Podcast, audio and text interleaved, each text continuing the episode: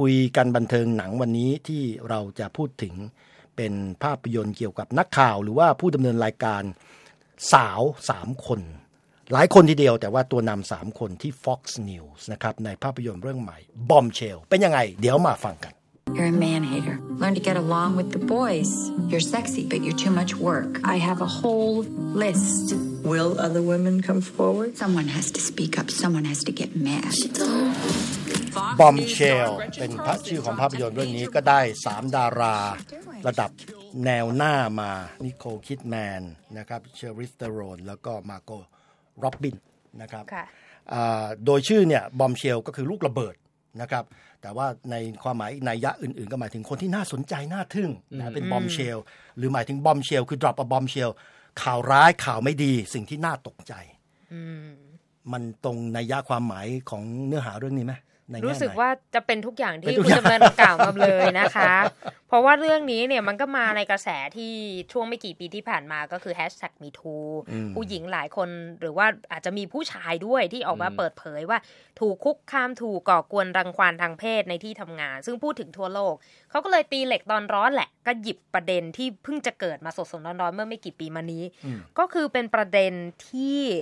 เกรเชนคา l เซน แล้วก็บรรดาผู้ประกาศต่างๆ ในสถานีโทรทัศน์ Fox เนี่ยมาเปิดโปงโรเจอร์ไอส์เจ้าพ่อวงการข่าวของสถานีโทรทัศน์ Fox นั่นแหละ ซึ่งเรียกว่าใช้ใช้อำนาจของตัวเองในการก่อกวนรังควานและคุกคามทางเพศ นักข่าวและผู้ดำเนินรายการหญิงหลายสิบราย ซึ่งเขาก็หลายคนก็ออกมาเปิดเผย เรื่องนี้ก็กลายเป็นข่าวดังไปนะคะ แต่ว่าเรื่องนี้คือถ้าไม่ได้อยู่ในวงการสื่อหรือว่าไม่ได้ติดตามข่าวในอเมริกาก็อาจจะรู้สึกว่า มันคืออะไรเกิดอะไรขึ้นนะคะ แต่ว่าเขาใช้จุดเด่นก็คือ3ดาราตัวแม่ ได้แก่นิโคลคิดแมนนะคะ ซึ่งรับบทเป็นเกรเชนคา l เซนที่มีตัวตนอยู่จริง แล้วก็ ชาร์ลิซ เธอรอนมารับบทเป็นเมแกนเคลลี่นะคะ แล้วก็มาร์โกต์ ร็อบบี้เนี่ยเป็นเหนือเหมือนเป็นตัวละครที่สมมุติขึ้นในเรื่อง ก็เป็นเหมือนกับนักข่าวสาวที่มีความทะเยอทะยานแหละ แล้วอยากจะได้ได้มาอยู่หน้าจออะไรต่างๆ นานา แล้วก็ไม่คิดว่าจะไปเจอเหตุการณ์ไม่คาดฝัน แต่สามะะคนมีส่วนประสบการณ์ร่วมกันเหมือนกันใช่คือถูกคุกคามก่อกวนรังควานทางเพศ เพื่อเป็นข้อแลกเปลี่ยนกับการที่จะสามารถทำงานหรือได้มีโอกาสก้าวหน้าในอาชีพการงานหน้าจออืม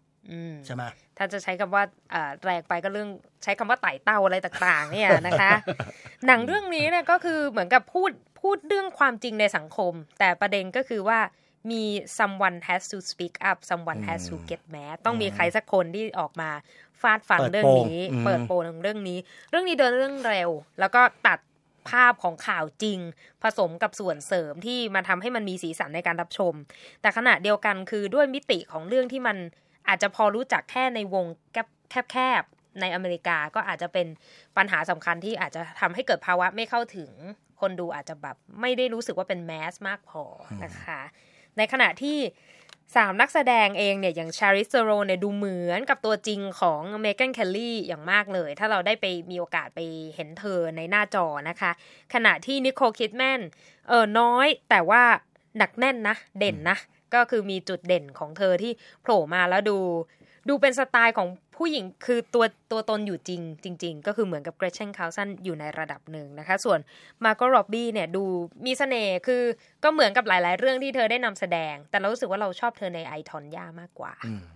นะคะก็หนังเรื่องนี้อย่างที่ว่าก็เป็นเนื้อหาเป็นเรื่องของการใช้อำนาจของ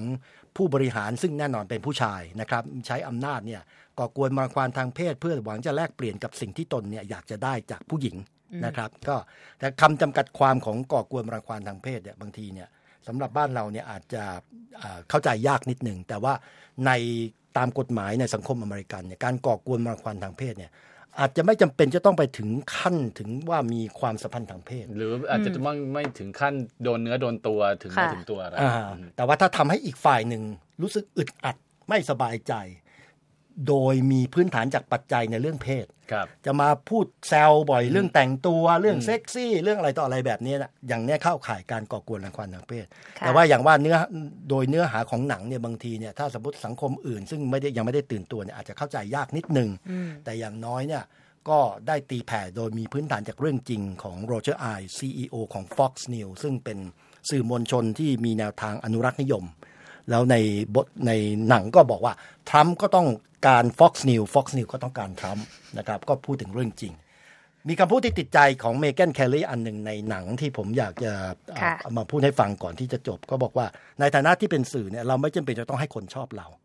แต่เราจะต้องทำให้คนเนี่ยเชื่อเรา ต้องทำตัวให้น่าเชื่อถืออ่าอันนี้ก็เป็นวาทะคมๆที่อยากจะฝากไว้ว่าคนทำงานสื่อ ผู้บริโภคสื่ออาจจะไม่ชอบสื่อ แต่สำคัญว่าควรจะต้องเชื่อ เราจะต้องทำตัวให้เป็นที่น่าเชื่อถือ